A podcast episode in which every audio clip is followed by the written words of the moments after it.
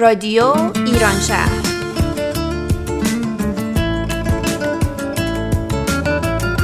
برنامه هفتگی از آمریکا. این هفته از لس آنجلس و اورنج کانتی برنامه شماره 472 یک شنبه 9 تیر 1398 برابر با 3 جون 2019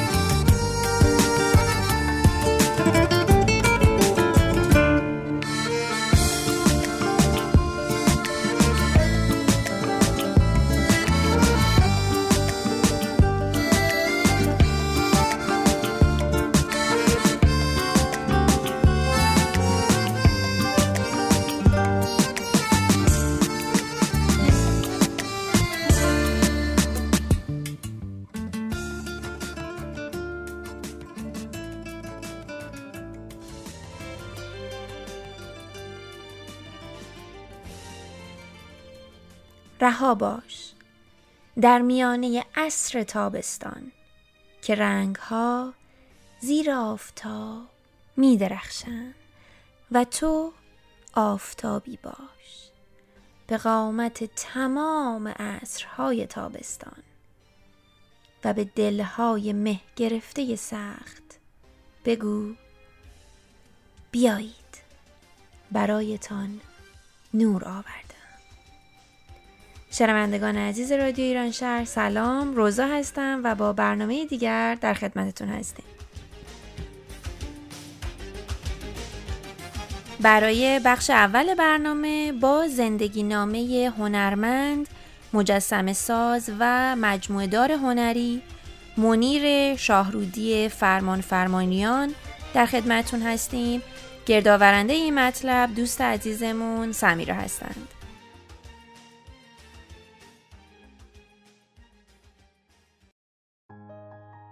منیر شاهرودی فرمان فرماییان متولد 16 آذر 1301 در شهر قزوین او در هشت سالگی به همراه پدرش که نماینده مجلس شورای ملی بود به تهران آمد.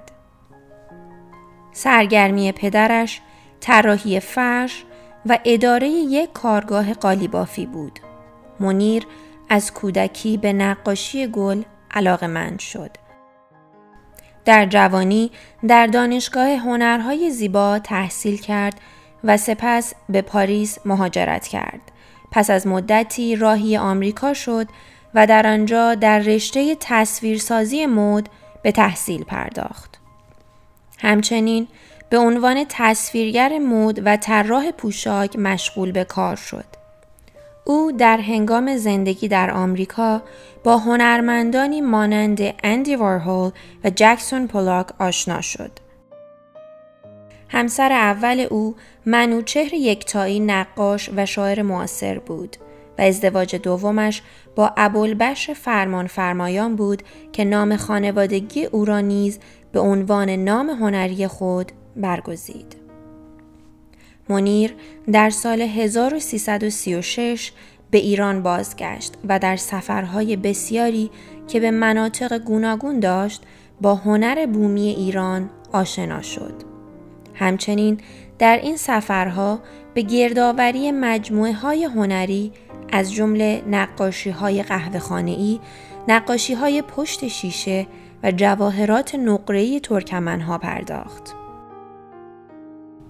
او در اواخر دهه 1340 به سبک ویژه‌ای رسید که ترکیب روش‌های قدیمی نقاشی پشت شیشه، آینه‌کاری، خاتمکاری و هندسه اسلامی بود. از او چند اثر آینه‌کاری در هتل لاله، فرهنگ سرا و کاخ نیاوران، یک مجسمه برای باغ موزه فرش ایران و آثاری برای خانه های شخصی موجود است. پس از انقلاب اسلامی او ناگزیر بار دیگر راهی نیویورک شد و در آنجا به فعالیت‌های هنری خود ادامه داد.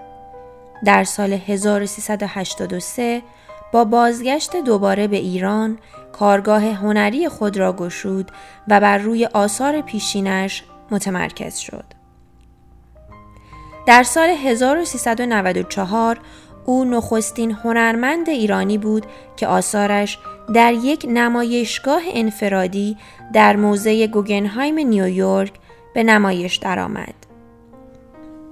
همچنین آثارش در کتابی به عنوان یک آینه باغ در سال 2007 میلادی به چاپ رسید. هنر او بر دو اصل نقوش تزئینی و آینه استوار است که از هنر آینه کاری در معماری ایرانی نشأت می‌گیرد. ویژگی مهم در آثار این هنرمند از سوی استفاده از اشکال هندسی باز تولید گرچینی ها و آینکاری های معماری ایرانی است و از سوی دیگر زبان سریح، فرمالیستی و مینیمالیستی هنر مدرن است.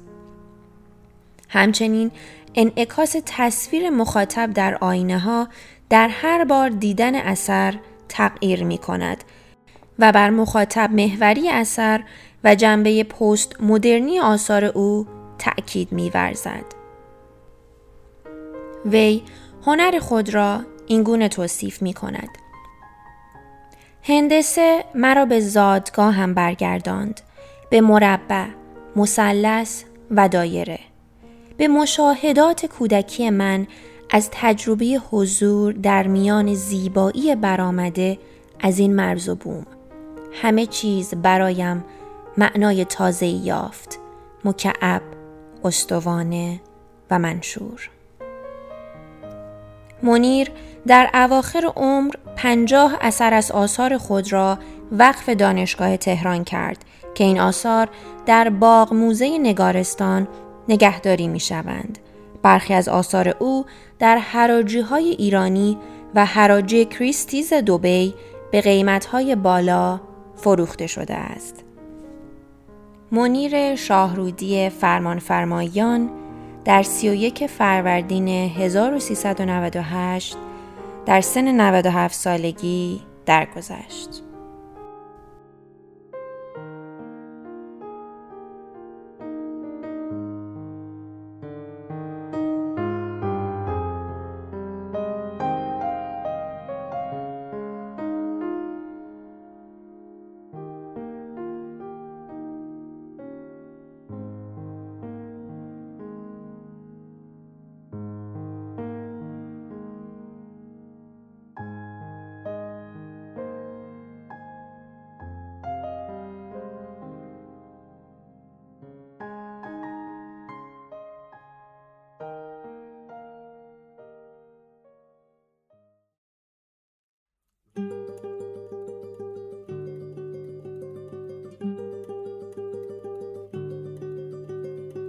شب سیاه و چشم بیدار شب سیاه و سایه تار شب سیاه و باد و باران شب سیاه و ماه پنهان شب سیاه و چشم بیدار شب سیاه و سایه تار شب سیاه و باد و باران. شب سیاه و ماه پنهان نرو به من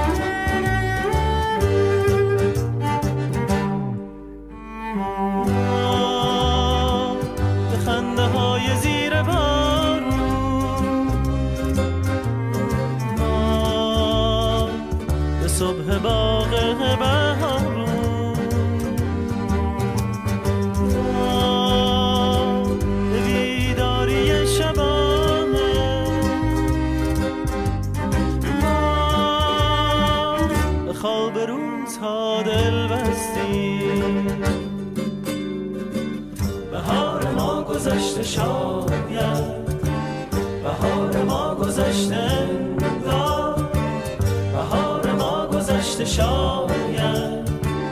گذشته ها گذشته گذشته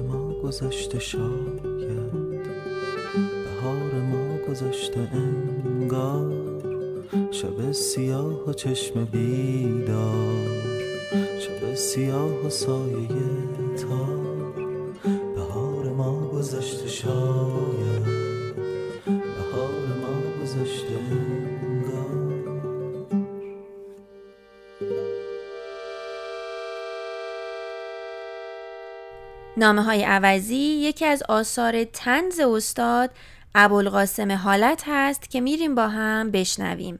با صدای من روزا و سهیل عزیز. نامه های عوضی. آقای عجول آخر شب که به خونه اومد دید دو تا نامه کنار هم روی میز غذاش گذاشتند اولین نامه رو یکی از باغدارای خوشنام دماوندی نوشته بود که با آقای عجول سابقه دوستی داشت و مدتی هم ازش تو ویلای دماوند پذیرایی کرده بود. اون تو نامه به طور خلاصه می‌خواست بگه پیشنهاد تو رو پسندیدم و برای رفت و آمد و گردش تو باغای خودم بالاخره همون اسبی رو خریدم که تو توصیه کرده بودی. نامه دومی از دختری بود که شاگرد ممتاز آقای عجول بود و تا چند سال قبل پیش اون درس می‌خوند و بعدا هم که رشته تدریس و تعلیم بین اونا قطع شده بود با نامه از حال هم با خبر می. این دختر تو نامه قبلی خودش از تنهایی شکایت کرده بود و آقای عجولم به اون نصیحت کرده بود که ازدواج کنه. تو این نامه تازه رسیده دختر نوشته بود من با جوونی چنین و چنان که اون رو قبلا دیدم و قلبا پسندیدم ازدواج کردم. القصه. صبح آقای عجول بعد از صرف صبحانه وقتی دید هنوز نیم ساعت به وقت اداره باقیه جواب هر دو تا نامه رو داد و نشونی اونها رو هم روی پاکت ها نوشت. ولی چون دیگه دیرش شده بود عجله کرد و جواب نامه دختر تازه عروس رو تو پاکت آقای باغدار گذاشت و کاغذ آقای باغدار رو تو پاکت دخترک و هر دو تا نامه رو به صندوق پست انداخت. باغدار دماوندی پیرمرد محترم و موقر و سنگینی بود که تو عمرش حتی یک کلمه با آقای عجول شوخی نکرده بود. وقتی پاکتی براش اووردن و دید روش نوشته فرستنده عجول با خودش گفت ببینم آقای عجول راجب اسبی که تازه خریدم عقیدش چیه. اما فقط خدا می‌دونه چه حالی شد وقتی دید آقای عجول اینطور نوشته. عزیزم نامت را خواندم و خیلی خوشحال شدم که نصیحت مرا پذیرفتی. و برای رفع تنهایی همسر و همکلامی باب دل انتخاب کردی. من یقین داشتم که تو بالاخره مرد نیستی که به توانی با پای خودت راه بروی و محتاج به موجودی قویتر هستی که بتوانی به او تکیه کنی و هم از لحاظ جسم و هم از لحاظ عقل و هوش کمی از تو برتر باشد. البته امروز هیچ زنی این مطلب را قبول ندارد و تو هم هرچه باشد زنی. اما من معتقدم که زندگی مجردی برای تو و هیچ کس دیگری شایسته نیست. من مطمئنم که حالا دیگر افسرده نیستی زیرا یار دلنشین و دلپذیر و دلچسبی با تو هماواز و همصداست عزیزم بزرگترین وظیفه تو این است که او را در دامان عشق و محبت خود نگاه داری. سعی کن به رنگ او در بیایی. مواظب باش تا با او از هیچ جهت اختلافی نداشته باشی. همان جور راه بروی که او راه می رود همان خوراکی را دوست داشته باشی که او دوست دارد. گاهی با هم از یک ظرف غذا بخورید. گاهی با هم به گردش بروید. گاهی شبها را در آغوش هم تا صبح در فضای باز به سر برید و سیر ستاره ها را تماشا کنید. در خانه همیشه تر و تمیز باش. آرایش کن که وقتی چشم او به تو میافتد از دیدنت ذوق کند و لذت ببرد. در بیرون معدب باش. کاری نکن که از راه رفتن با تو پشیمان شود. زیادی به او نچسب که خسته شود و خیال کند تو دومت به دوم او بسته است. در پایان امیدوارم از او دارای فرزندانی شوی که در آینده اسباب افتخار باشند. هم برای او که پدرشان است و هم برای تو که مادرشان هستی.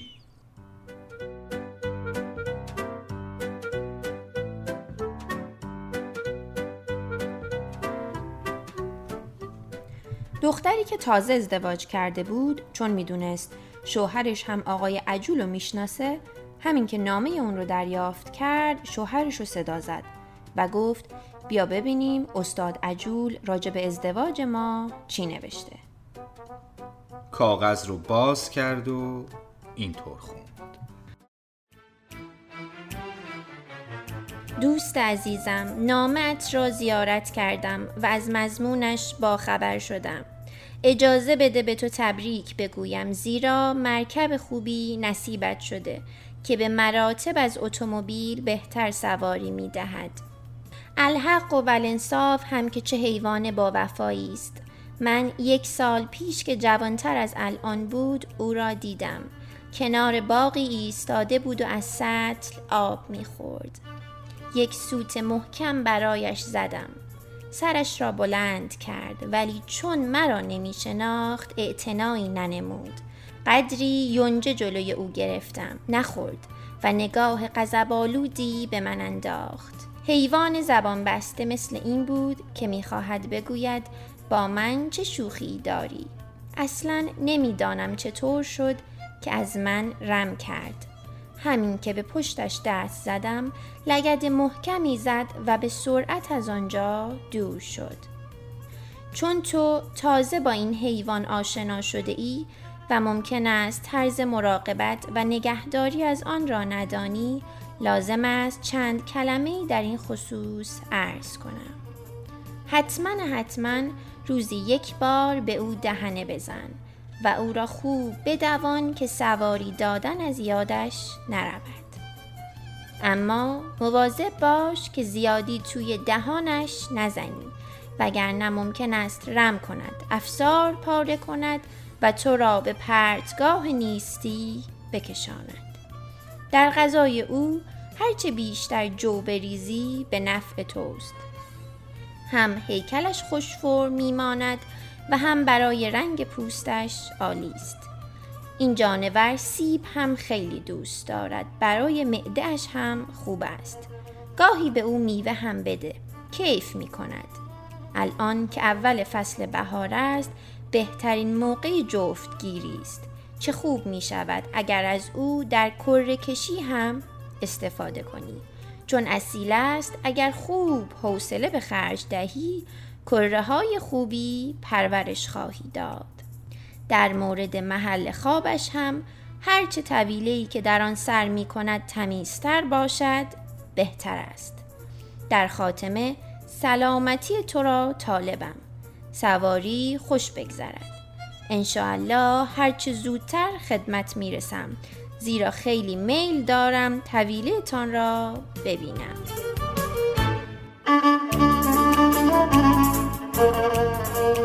با اندکی دخل و تصرف از کتاب دوره دوره خرسواری است اثر استاد ابوالقاسم حالت.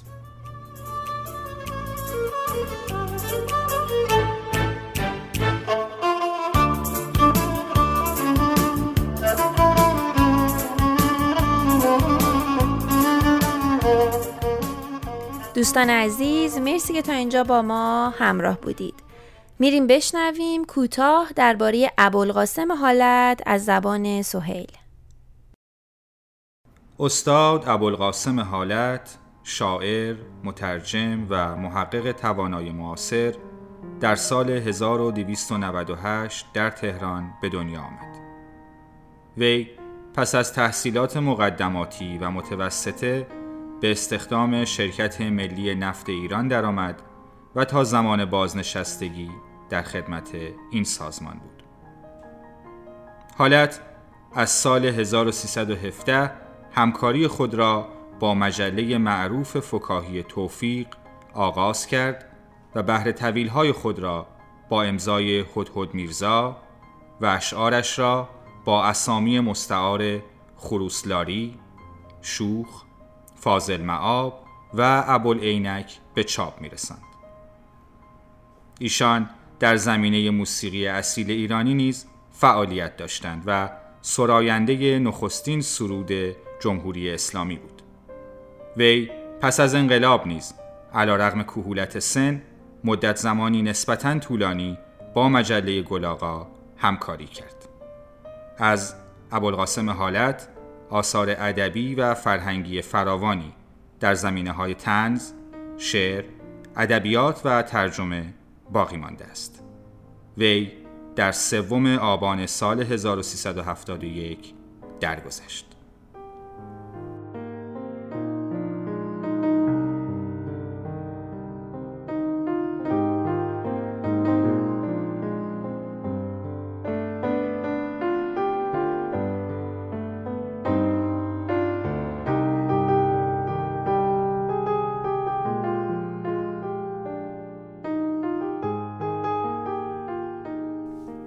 شنوندگان عزیز امیدوارم از این برنامه لذت برده باشید. براتون روزگاری به گرمی روزهای تابستون آرزومندم. تا رادیو ایران شهری دیگر بدرود.